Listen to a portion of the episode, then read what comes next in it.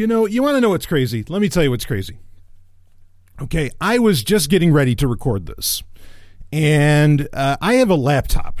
All right, I have a an older Dell, older Dell Inspiron that I just keep plugged in. Pretty much, it's it's my studio computer more or less.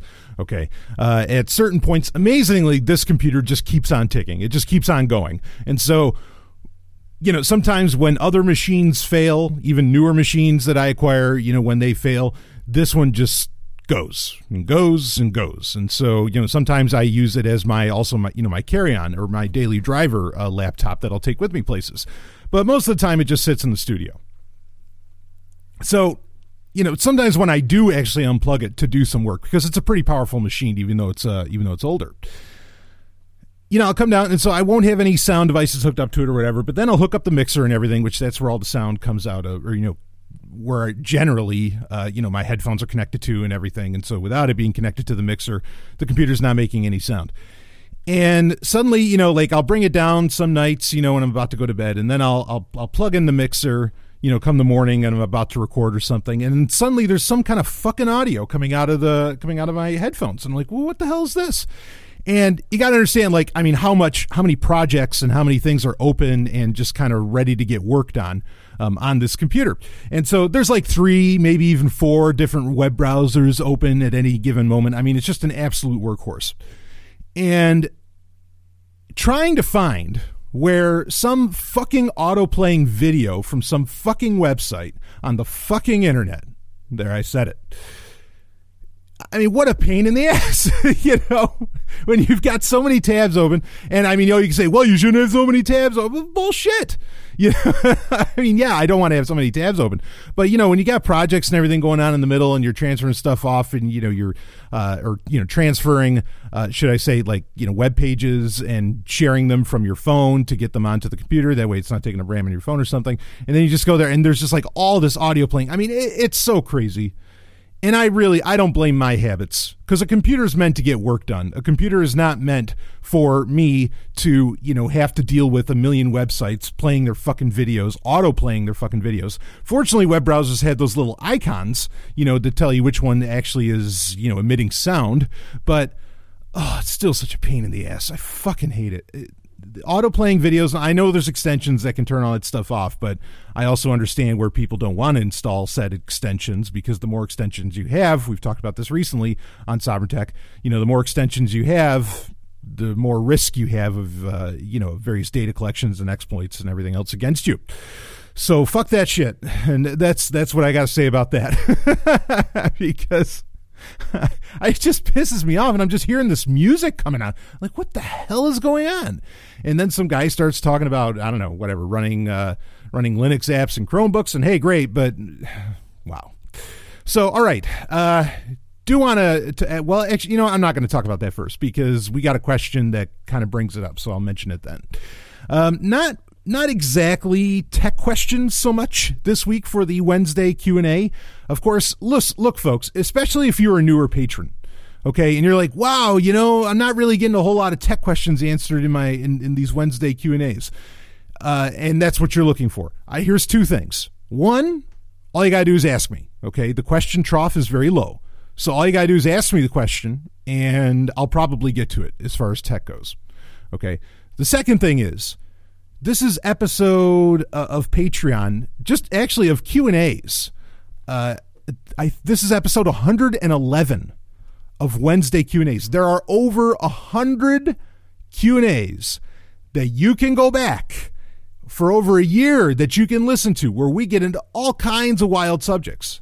Okay, you've got a beautiful back catalog on Patreon that that you now have access to. You get all of it. All right. And so if you're looking for those kind of Q&As, well, go back and listen to those. And I know no one's listening to like a lot of the back catalog because Patreon gives you some metrics as far as what people are listening to. So if you're wanting that, go to the back catalog, you know, and actually there's there's some dynamite. I mean, I I mean, I think every Q&A is pretty good, but like there's some dynamite Q&As where we get into some really deep dives and some really serious subjects. So, you know, go check all that out.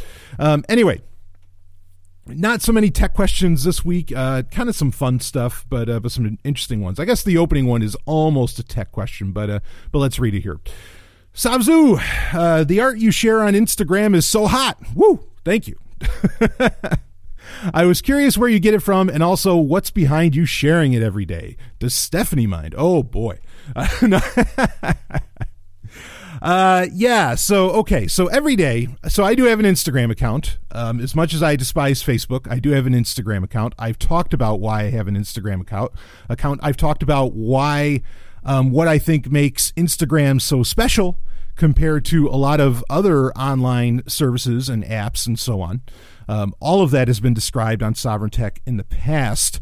Uh, it may get to the point. There are certain things that could happen in my life where maybe I would well, there's certain things that could be created that where maybe I would stop, uh, you know, using Instagram uh, entirely. I mean, admittedly, right now, it would appear you know, it appears so. We don't know that this is so. Of course, right now everybody's talking about, oh yeah, I'm on I'm on Mastodon and all that. Mastodon's new Twitter, blah blah blah blah blah. Okay, maybe I've heard that too many times. Uh, just in the lifetime, I mean, not even in my entire tech history, just in the lifetime of Sovereign Tech, I've heard, oh yeah, there's this new social media thing. Is everybody still using? Was it Elio or whatever? Isn't it the name of some kind of like cardboard pizzas? And uh, is everybody still? I don't know. Take your pick of the one that we thought, oh, this one's going to be different. This one's going to do it. Yeah, horseshit. Uh, it wasn't, and wasn't there an alternative? Not, it's not Venmo, but it's like, and not Vimeo, but it was something with a V or like, not Vimo, I don't know, something like that. There was an alternative to Instagram that everybody on Instagram was saying to go to that. How'd that work out for everybody? Is anybody even like still posting on there? Probably fucking not. So anyway, it would appear that most kind of celebrities, like people that are actually celebrities. I wouldn't really consider myself one. Um, people that are, you know, yeah, actually celebrities, people that are actually kind of names. Generally, they they all seem to have an Instagram account. That that's that's kind of what they're rocking. Now, it's important to understand that there are whole other social media. There are other social media apps and platforms that are very popular, but they're only popular amongst, and I'll, I use this word with caution, they're only popular amongst the elite Okay, meaning you can only be on those platforms by invitation. And if you're going to get invited, it's either because you're a beautiful person or you're rich or you know you're some kind of name or an actor or something like that. Like these people have their own shit that they that they use. And I mean, if anything, they even just have I don't know their groups in WhatsApp and iMessage and so on where they you know they all kind of interact with each other. So it's kind of ironic, like. you know, you're thinking you're, you know, you're touching the stars or something, you know, when you use Instagram or if you use Twitter, and not really. And Twitter is, I, I know I've been using this term quite a bit lately, but but it's an important one.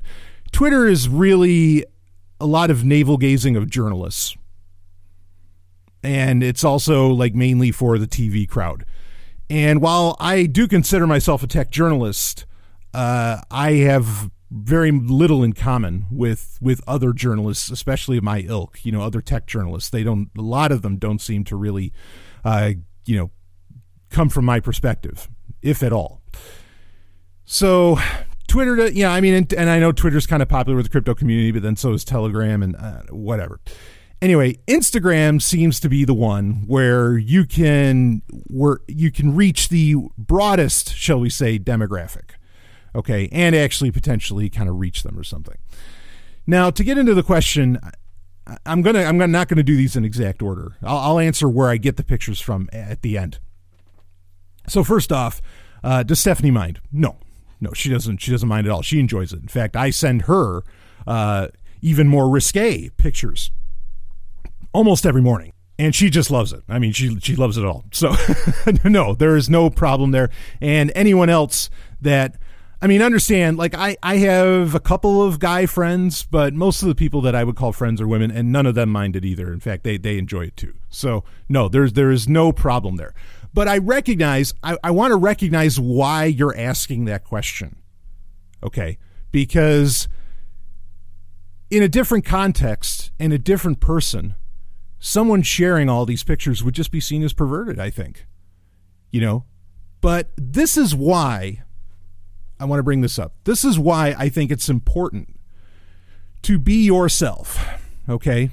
And what I mean by that is just put it out there that you are this person where this is just a part of who you are. But you've got to come at it with, I, I don't know, like an intelligent edge.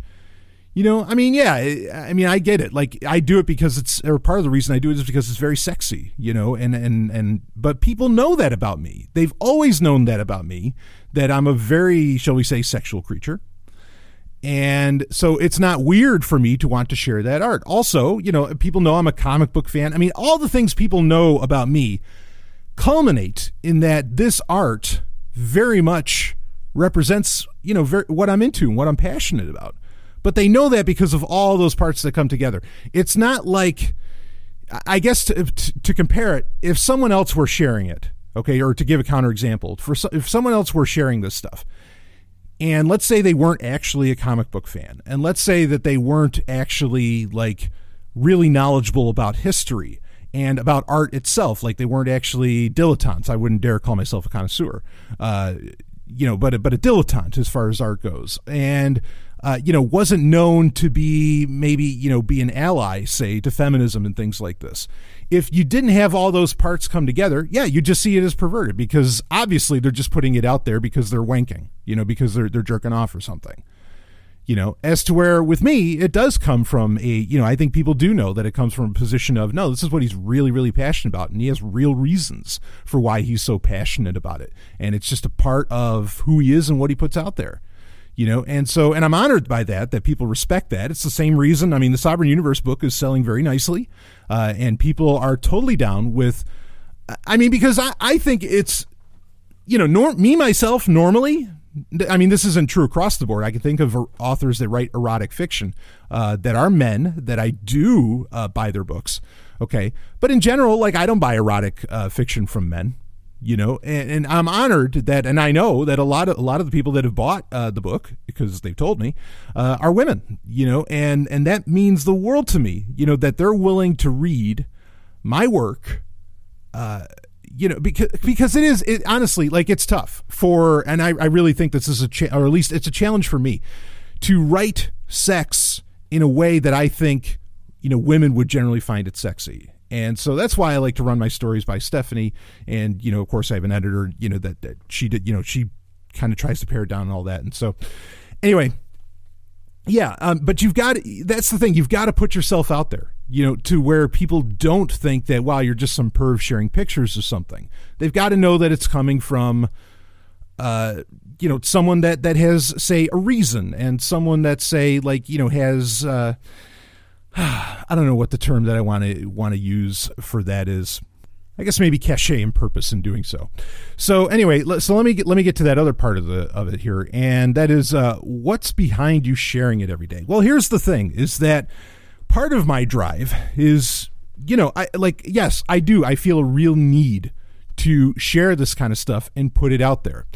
Where that need comes from is that I don't see a whole lot of other people doing it, and I think the world needs that more than it needs um, people sharing pictures of police abuse, of uh, you know military.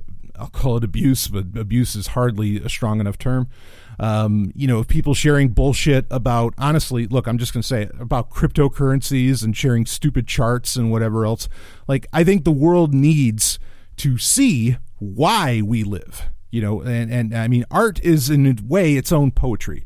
Okay, and art, uh, you know, as in drawn art, is its own poetry, and you know, picture is worth a thousand words. Well, those thousand words need to be expressed a whole hell of a lot more when it comes to things being uh, sexy, uh, you know, dramatic in the epic sense, and you know, or just like getting more science fiction out there, whatever. Just getting it out there and, and getting people thinking about that, and, and getting people thinking about cre- creation instead of death, or you know, love instead of I don't know, so much the prices and you know whales and everything going up and down. I mean, it's just it's crazy. So yeah, I it's just very similar to the reasons I do sovereign tech. Why I feel a need to do sovereign tech, a deep passion to do sovereign tech, is because what I want in the world isn't out there. So I'm putting it out there. All right, I'm not just complaining that I think everybody is obsessed with completely ridiculous things. All right, I'm actually putting out there, and making it available, and a lot of you are jumping on it uh, you know what what I want in the world. It's what I do. You know, I mean that's that's kind of the the nature, I guess, in some ways of the creative class. Uh, but anyway, so that's that's sort of the why. What's behind me sharing it every day is just, I, yeah, I really I feel a need to to share this, and I wish, believe me, I there's there's stuff that's a little edgier, not by much, but a little edgier that I wish that I could share that more, you know, and and really really get the get the very risque stuff out there with actual sex acts going on and everything. And yeah, I suppose I could create a Tumblr page or something, but I don't know. It, it, it's not. It, it's not exactly the same. And and and Instagram. There's a lot of. Ins- I mean, that's another thing too. Like Instagram really should be called kind of like inspiration gram because and whether or not the inspiration is in any way real or not is a whole other thing. But I I personally get a lot of inspiration from a lot of the stuff I see on Instagram uh, and from the people that I follow. Uh, so you know but i'm just putting out my own inspiration. And i do more than just share sexy pictures on there. I mean you know and sexy art. I mean i put out um, you know i'll put all kinds of things on there. All, kinds. And of course you know i'll share pictures of my own adventures and everything too. So anyway um, it's not i don't really consider instagram to i mean i put hashtag sovereign tech on everything but i don't really consider it to be an extension so much of sovereign tech really. So that's why i don't promote it on Sovereign Tech. And like even the account name, unlike every other account that I have, the account name's not even Sovereign Tech. It's just Be Sovereign. So anyway, it's kind of more of a personal thing. Uh, yeah. Now, where do I get all of those pictures from? Okay, that's the last part of the question. I get all. I've just collected them for years. Like, there's no. There's some accounts that I'll follow, and I'll just take screenshots of whatever they're putting out there. I don't. I know some people ask me to put the art, like the artist I don't always know who the artist is. Otherwise, I would. A lot of times we just don't know. The internet, it's almost you know, it's very tough to find out. Um, and it's just a quick thing I do. It's not like it's a really you know really intentional so much. I mean, yeah, I feel a need to do it, but it's not so much this intentional thing that uh, that I'm engaging in when I when I share it. So anyway, uh, yeah, it, you know, Google Images will have it. Like I share a lot of lesbian stuff uh, because I think that's really important to have that out there. There's not enough uh, lesbianism in the world, and I mean that dead seriously. Uh, I'll put a lot of that out there, and a lot of times, you know, I'll just go to an image search and just type in, you know, lesbian anime or, uh, you know, lesbian art and so on, and then it'll come up with a lot of those pictures, and I'll post them on Instagram. So that's that's really it. There's no special trick, but a lot of the stuff. I mean, I have a massive you know folder of of a lot of these pictures, and again, I also have ones that are far more extreme too. That if a venue ever exists in the future where I feel confident in its longevity and that it's worthwhile.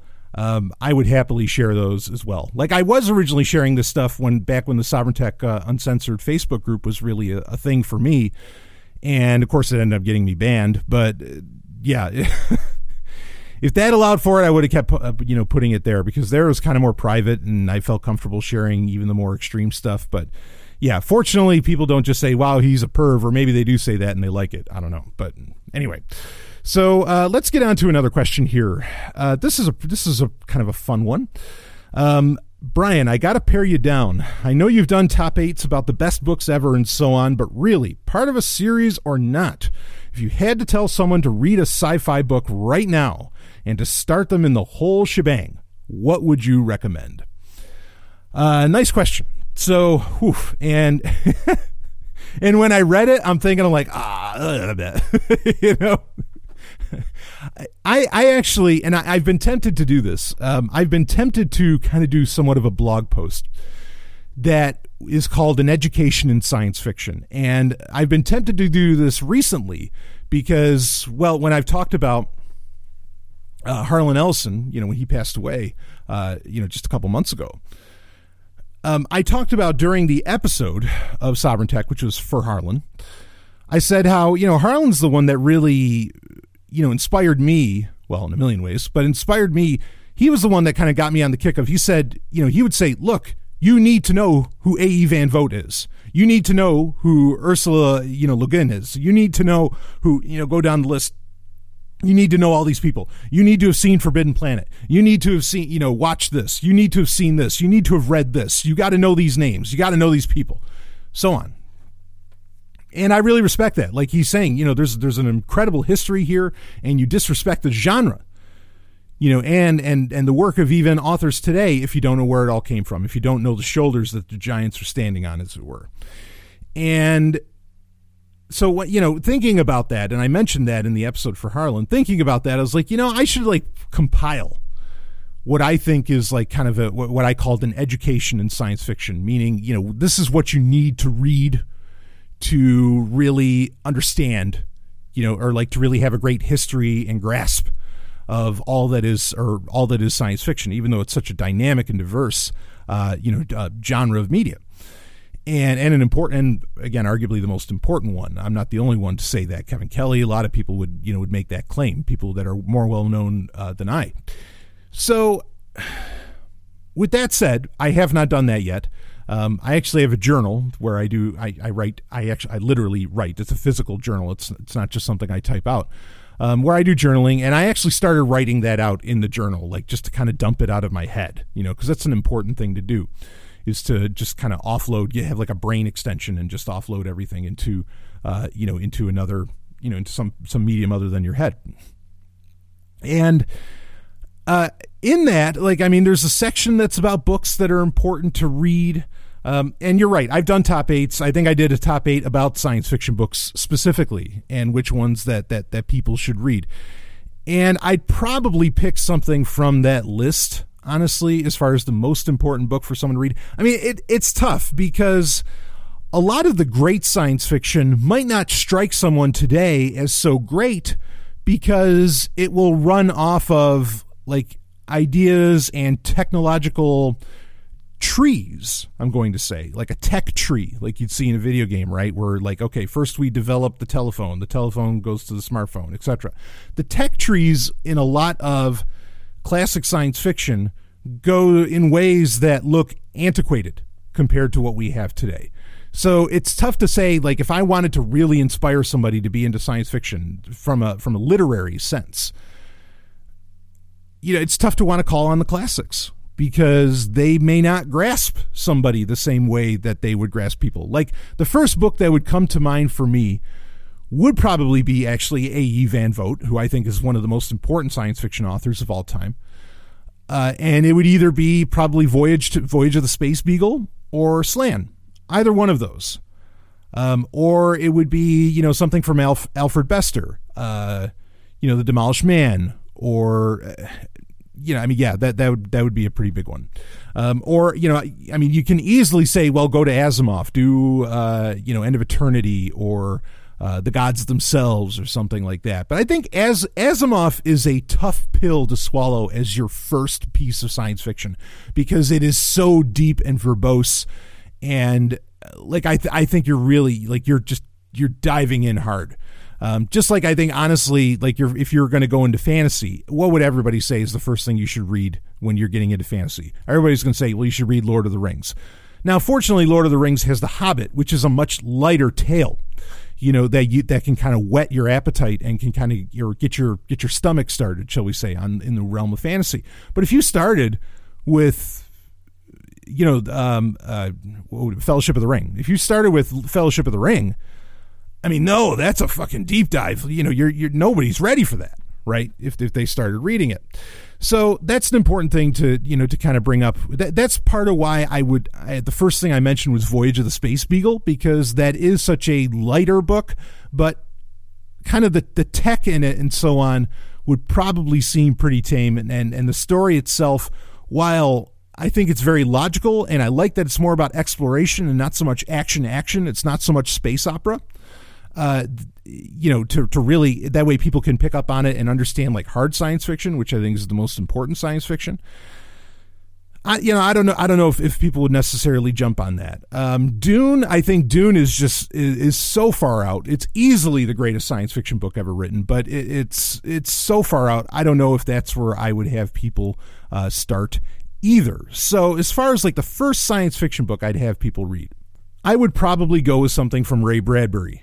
Uh, and I would probably go with, I mean, and this might seem like an easy answer, uh, but I would probably go with Fahrenheit 451 because Fahrenheit 451 is actually, it can serve a dual purpose, okay, as far as this goes, as far as introducing people to science fiction and so on, is that it's easy to grasp. You know it's in the future. Um, it doesn't hit you over the head though exactly with what's going on, but it is easy to grasp what's going on and the importance of books and you know and why books are being burned and why they shouldn't be. But it's a short book. That also helps okay? So you know people can they can look at it and it doesn't look too intimidating as where if you hand them dune they're like oh well fuck i'll just read the bible. You know not the orange catholic one.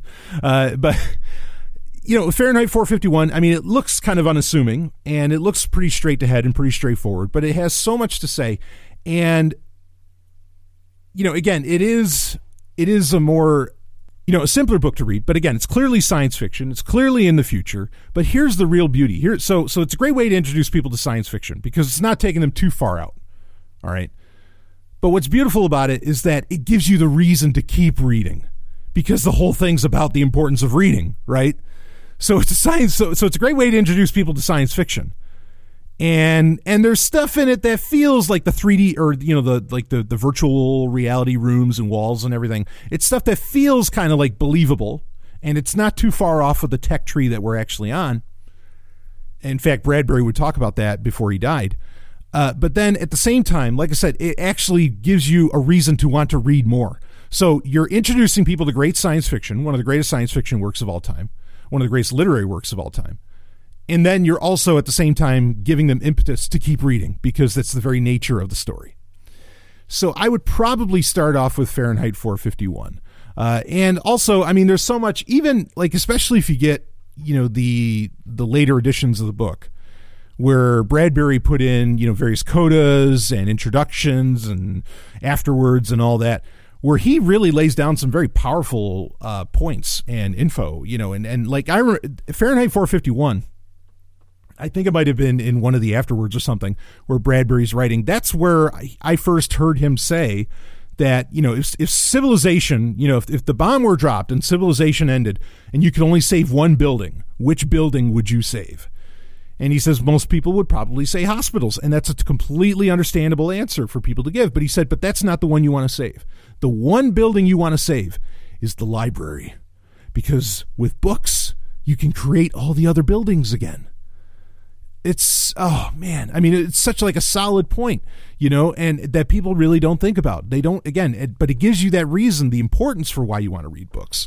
So yeah if, if there's one science fiction book i mean it's tough to call it the greatest science fiction book but if there's if there's a science fiction book to really like start people off on uh, you got to go with Fahrenheit 451 because it's going to give them the reason to keep reading, and and it is and it's a great story and it's intriguing, and you know there there's like it hooks you very early on with the mystery of the woman in white and all that. I mean, you know, it's it's it's a tremendous book.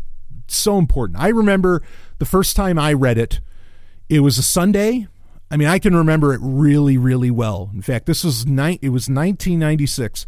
Uh, Def Leppard's Slang, their album Slang had just come out, and I put on Slang. I bought it, you know, because I love Def Leppard. And yes, I still do. Uh, they're still a great band. Deal with it. So, I, you know, I, I, had that on my little Sony uh, stereo that had a CD player on it, which was actually kind of rare at the time. And I was listening to it, and while I was listening to it, and I listened to it a couple times over, or a few times over, because I just, it was a Sunday, and I picked up Fahrenheit 451, and I just kept reading it, and I just kept reading, and I couldn't stop reading it. I, I did not want to get up. I didn't want to go to dinner. You know, my mother's like, "Oh, dinner's ready." You know, I wasn't interested all I, I just had to finish reading this book. The book is so powerful, you know, and I did it. I did it. I read that whole damn thing in one Sunday, uh, and I want to say it was in a good six or seven hours or so, and uh, yeah, that was amazing. And I don't know if that colored in any way my feelings toward the album Slang, because that's not always looked so kindly upon uh, by even Def Leppard fans. Uh, but I love that damned album. Um, I'm not gonna. It's not our album of the week. It, it could be. They had a beautiful uh, what was it like a 20th anniversary release of it a couple years ago uh, that was very well done. I think it's a I think it's an ingenious album by the boys of Def Leppard, but that's not what we're talking about. We're talking about Fahrenheit 451. Um, now, at some point, I need to do a review. Of course, HBO recently did. Uh, um, you know they did like not a miniseries, but they made a movie out of Fahrenheit 451 with Michael B. Jordan. Um, at some point, I will get into reviewing that, but it doesn't look like no pun intended. It doesn't look like it lit any fires under anybody. Under anybody's ass or anything. So I don't know. Anyway, we'll just leave it at that. But you've got to, yeah, that's where I would start people is with Fahrenheit 451, and then I, I think you get it. You get the importance. And Bradbury within again a lot of the introductory and you know extra material at the end where he's you know just talking straight he mentions a lot of the great science fiction authors that people should be reading. So you know, it's it's the perfect jumping point in my opinion. So all right, uh, let's go on to uh, to our well, we'll get into our last question here. So uh, hey Stallion, been listening to the show since episode one. Woo boy, baby. Thank you, and I am sorry. no, I know there's a lot of you uh, that that have stuck around. Um, I, you know, I, I could get into a whole conversation about that because I think a lot of people I, have and this has been a problem since the beginning of Sovryn Tech. I've never wanted to repeat points. I've never wanted to repeat content or you know whatever I had to say. I mean, I'll, I'll say like listen back to you know I talked about in this episode, blah blah blah. You know, go listen back to that, and then you can find out about it. But it's I forget sometimes. I think that most people are not going to go back and listen to an entire six years of content. You know, I mean, there's some people like Security Now. Okay, I did go back and I have listened to every single episode of Security Now. That show's been going for 14 years, every single, almost every single week. Not everybody's like me. And I know there's some of you out there who came on later that have gone back and listened to every episode, and it's, wow, you're amazing. so, you know, to listen to me, I mean, I, I, understand. I do that with my pod, my favorite podcast too, but uh, but you know, to listen to me for that long, whew. and but I forget, and and I need to. I've been planning on things to where it can kind of introduce the various ideas that I've brought up over time on Sovryn Tech. Uh, other people have given me feedback that that needs to happen, and I agree. It's just tough to condense it. You know, I mean, it took six years to lay out a lot of this stuff to try and put it into a 15 minute episode of some kind that that makes sense.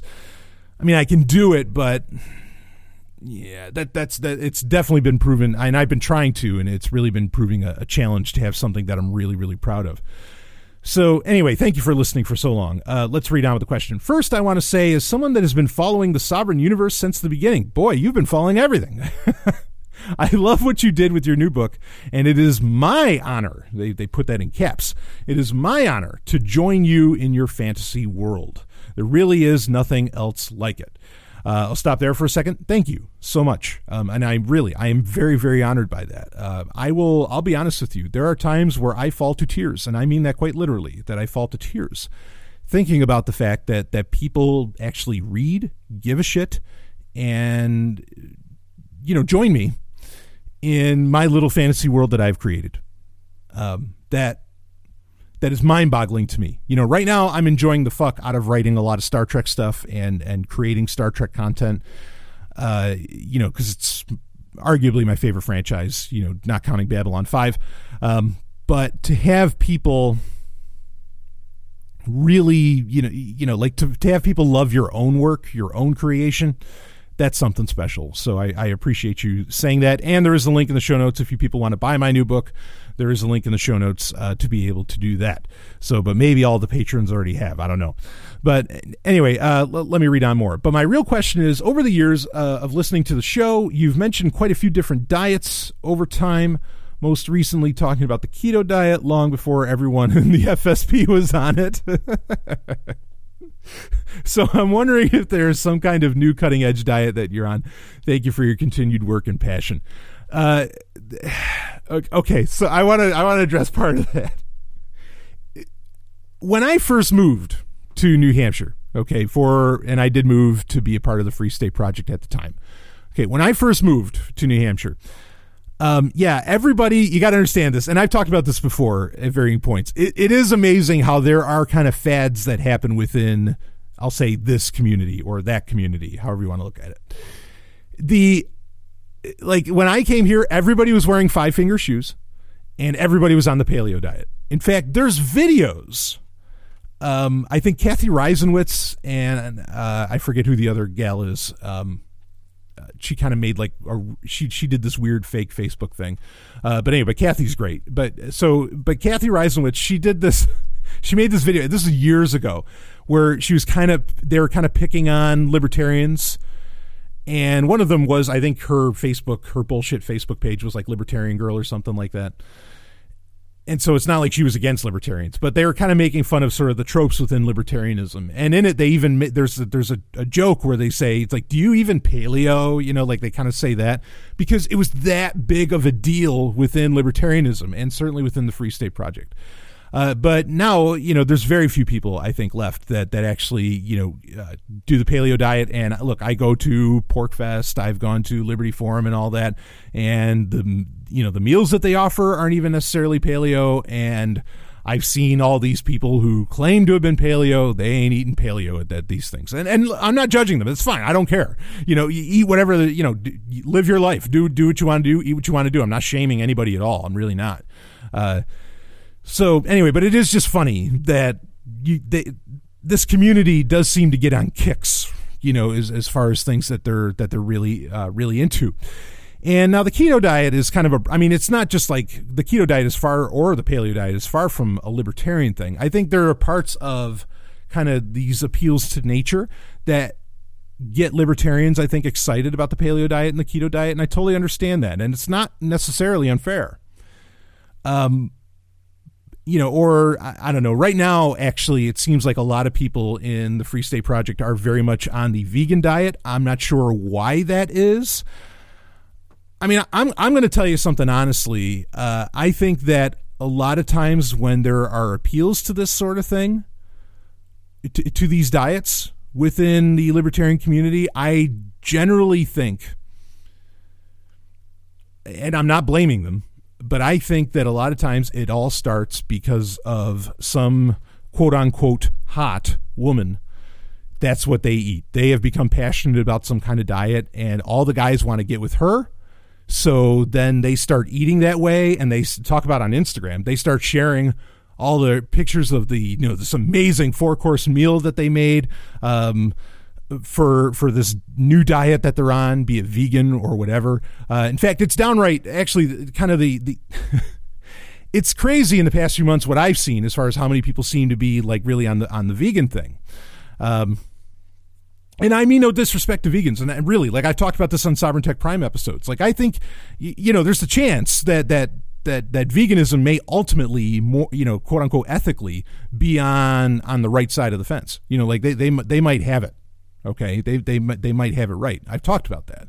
Um, but as far as like what's practical and what you can do now to increase the longevity of you as a human being, I don't know that that's the best way to go. Um, I have said that I know when you know that when a, a, lot of people go on the vegan diet, that you know they drop weight really really hard, and so maybe these people are just trying to drop weight. I don't know, but I think really a lot a lot of times at the core, and this happens in any subculture you know in any community this this isn't just something you know that's that's like unique necessarily to libertarians or anarchists. Uh, this can happen in any subculture. Usually you know some some gals who are considered important or desired uh, you know will will be on a certain kick of something and then everybody's on board with it. For example now i mean personally i like bon jovi because i think his music kicks ass and yes i do but a lot of guys got into Bon Jovi and were listening to Bon Jovi, you know, and stopped listening to Judas Priest for a little while, of course, which they ended up sounding like Bon Jovi if you look at Turbo. Uh, because you know women were all going to the Bon Jovi show, and so guys get into that, and then you know, and they they kind of followed suit.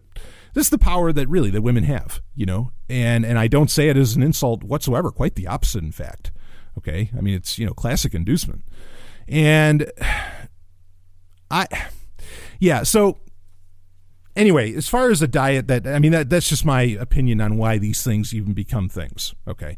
Now, I mean, I know there's guys who really like maybe for their health they need to lose weight or they want to lose weight or something like that. But generally, I've found it all comes down to they want to fuck somebody and that somebody is on a certain diet or you know maybe they want to lose weight and just you know get a great look so that they can fuck this person. You know, that's that, that really seems to be the impetus most of the time. Um, yeah, all comes down to that, doesn't it? Uh, but anyway, and that goes far beyond diet. So as far as a, a, a diet, you know, the, the, keto diet, I mean, that's that's kind of a, still a kick. Like I said, it seems like a lot of people are going towards vegan right now. Like that's the new fad in libertarianism. Um, and I mean, like I said, I respect veganism in general, but I don't. I really don't have a whole ton of respect for the libertarian movement going vegan, like it, because it just seems so because of the way that that that that so much of the community shifts from one diet to the other, it just seems so transparent. You know, like you, you can't you can't be so passionate about the paleo diet or whatever, and then you know you just keep shifting and shifting and shifting. I mean it, it, it just doesn't it really doesn't make sense. So anyway is there any like latest diet fad um, that i'm on? I mean intermittent fasting is kind of a big deal. Here's the thing is that i personally so i generally and and this i've never really changed on this okay uh, even like as far as keto goes and things like this i've generally just gone with like low carb and i've been doing low carb off and on through a huge chunk of my life um, there's times where I go more paleo slash primal, right? Because that's a difference. Which it, is just another one of those things. God, it fucking drives me nuts. Uh, like Mark Sisson. Mark Sisson now he's now espousing, oh no no keto keto keto keto, uh, and, and it's funny because. Stephanie and I, we actually went to uh, the Ancestral Health Symposium in Boston a few years ago. And there, there was a guy who, and I can't think of her, a guy and a gal, and I, I can't think of her name, Nora something, I think. And she wrote, she wrote a whole book about, you know, kind of, kind of like paleo. It was, it was sort of a paleo esque book, but it was, had really broad ramifications. But they were talking about a pure keto diet as to where, and Mark Sisson was at this thing. And again, we're talking, this was like 20, this was probably 20, 2013, maybe 2014 and they were seen as outliers at this, which was really a paleo conference. And you know, but now the the entire paleo community is just jumping on top of keto because really all they're doing is is they're just selling more books, you know, and you can only write so much about paleo, right? So now Mark Sisson's got to sell some new books. You know, he did Primal Connection, or he did the, the, the Primal or the Paleo Diet, whatever that he's got to do, or the Primal Diet, Primal Blueprint. That's what it is, Primal Blueprint. Then he did, you know, Primal uh, Connection, both of which I think are actually still very good books, frankly. Uh, but you know, he got a taste of that success. And then he did uh, Primal Endurance, which I don't I mean, it's it's a good book, but you know that, that has a very specific audience that, that you're going after with that. Uh, and now he's just writing a bunch of keto books, and it's so funny that he and he even he brings it up like in the keto books because I re, I read his stuff, and he brings it up and says, "Yeah, you know, we're talking about primals. Like, well, we got to, you know, this is I'm not re, you know reneging on that. I just I, I want to go back to to to to this, you know, I want to talk about keto, blah blah blah. And it's just it's funny because again, like I said, in in 20, 2013 and 2014, there were a couple people talking about a pure keto diet, and they were seen as crazy. As to where now you know now everybody's on keto right? Even in the in kind of in the paleo community. So i kind of yeah my my diet really hasn't hasn't changed. I mean the only way that it's really changed is that honestly like i don't think i'm eating enough. Um you know because i'm trying i'm still trying to i'm walking a very fine line with my workouts where you have to eat to feed the growth of your muscles you know when you're bodybuilding okay you've got to feed you know you have to feed that growth. You can't starve yourself, but at the same time, like I kind of have, you know, I, I there's there's weight that I want to lose, but the funny thing is is that so like for example okay so here you're, you're gonna this might be a little tmi for you. Okay i've i've had a problem for years with uh you know with kind of having a bit of love handles okay and I know compared to what other people have, you know, and and again, you might like those, you know, and that's fine. Um, I wanted to get rid of mine. Compared to what other people have, you know, it's it's nowhere near the same thing. But regardless, I want them to go. You know, and that belly fat's always the hardest thing to go, right? Um, I've ironically found, I think, that actually just growing your muscles, meaning like my back muscles, okay, growing those out and I know this is going to sound weird, but it, it kind of stretches the skin to where you can't have love handles because the skin has to, you know, go with go with the expansion of the muscles, right? So you're almost better off, you know, just like getting really big muscles to have that skin do other things than you know all, all coming together kind of as love handles, right? I mean, and I'm I'm speaking kind of anecdotally, but that's that's sort of how I see it. Um, but yeah, I was, I mean, I was doing intermittent fasting and being relatively low carb, not perfectly. Uh, and, you know, I mean, like that, that that's worked for me. Uh, but it, it got to like my workouts are to the point now where I think like I'm really, I'm not eating enough. Like I, I need to feed my muscles more so that they can grow. Uh, you know, you can't just, because I would have weeks where all I would have is one of my protein shakes every day. And that's all that I would have is one of those fucking shakes. And yeah, you lose a lot of weight and all that. I mean, and, and that's great, but you can't do that forever and you shouldn't do that forever. Okay. Um, I think, you know, your diet's really important. You want to be eating clean food. I've said this for years. If you've been listening to, to me for years, you know what I'm going to say. And that is all of these diets that people talk about, they work originally because they're the first thing that just about every diet says is get away from processed food. You know, most diets are not telling you to go to McDonald's, right? So it's getting away from the processed food. Now that's what's actually helping you out is getting to more natural, uh, nutrient dense, just by the nature of that it hasn't gone through processing uh, food. That's I think that's really what matters for you. Again, there are people who you know they go vegetarian or vegan and they lose a ton of weight and they stick with it and they have an ethical concern around it. That's awesome.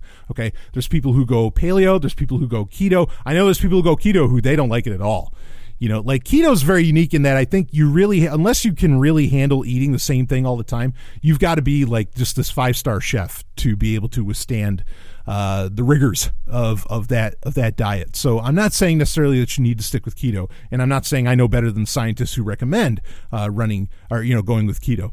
But you know and and and there's something to be said you know low carb certainly i mean you know there's so much evidence for that. Uh, it's it's really something. I just don't go crazy, but generally just stick low carb. That's really what I do. That that's my whole way of thinking. I don't count calories. I don't do any of that stuff. It might maybe I'd be better off if I did, but I don't do that. Um, I really go a lot on the feeling that you know that my body has. Do I feel like whoa? You know, and that's the thing is that I can look at my body, and especially the nice thing about when you're doing you know muscular development, okay, or bodybuilding, is that you can in real time, or not in real time, but like over time you can see you, you kind of look at your body and you can see the growth and if you're not getting growth that's an easy indicator well shit i need to be doing something with my diet right? Because i mean you know as far as your health overall you know it's 80 20 80% diet 20% exercise.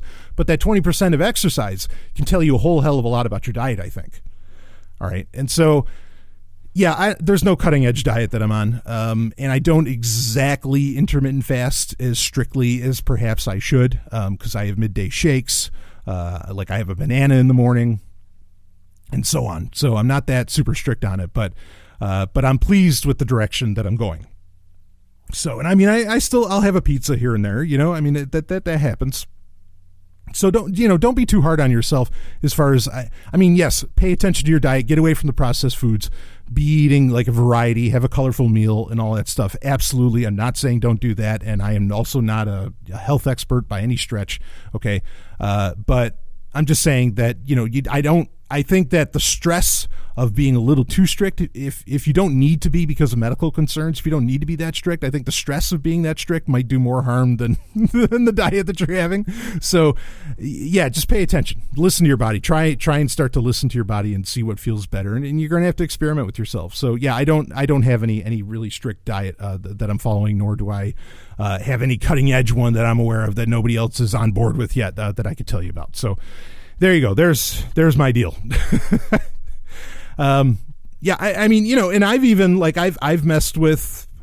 Uh, hell, I just had some the other day, like that Tofurky stuff, and and like because it has so much fucking protein. Like, if there's one thing I do do with my diet is I make sure that there's a shit ton of protein in it. I mean, a lot. Uh, like I'm I'm really really crazy about making sure there's tons of protein, but at the same time, I don't necessarily care where the protein comes from. You know, uh, like I say, if it's Tofurky, if it's my shake, if it's steak, you know, whatever it is.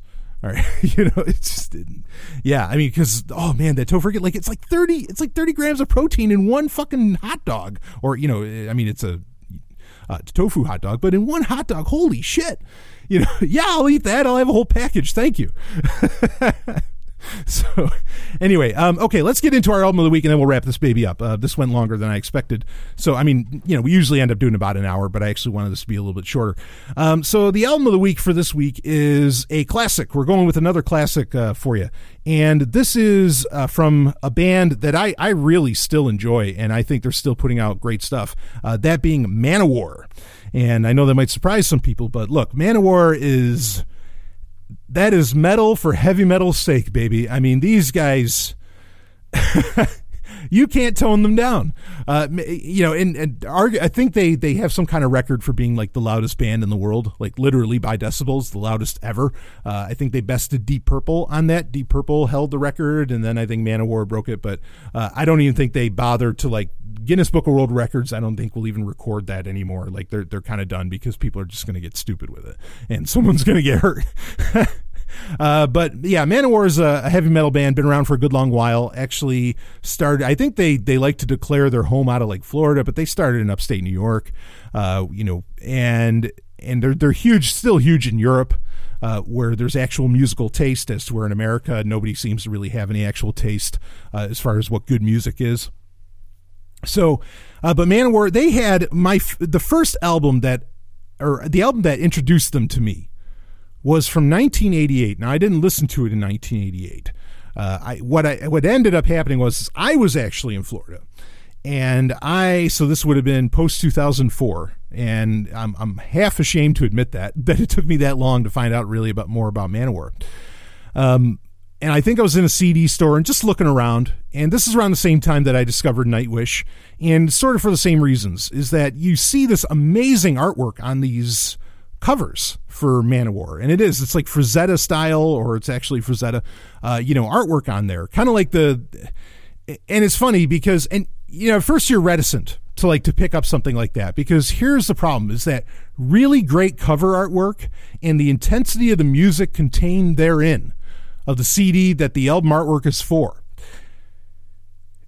When you grew up when I did, that was a very questionable prospect because you had a band called Molly Hatchet that had the most amazing cover artwork ever. And then you go look at it. It's still the most beautiful, stunning. You you pick up an album from Molly Hatchet, and you're going to go, "Holy shit, this is going to kick my ass. This is going to be the hardest metal you know, metal act of all time, blah blah." And then you put it in and it's like this really basic southern rock. Not I'm not saying Tough Enough isn't a good song.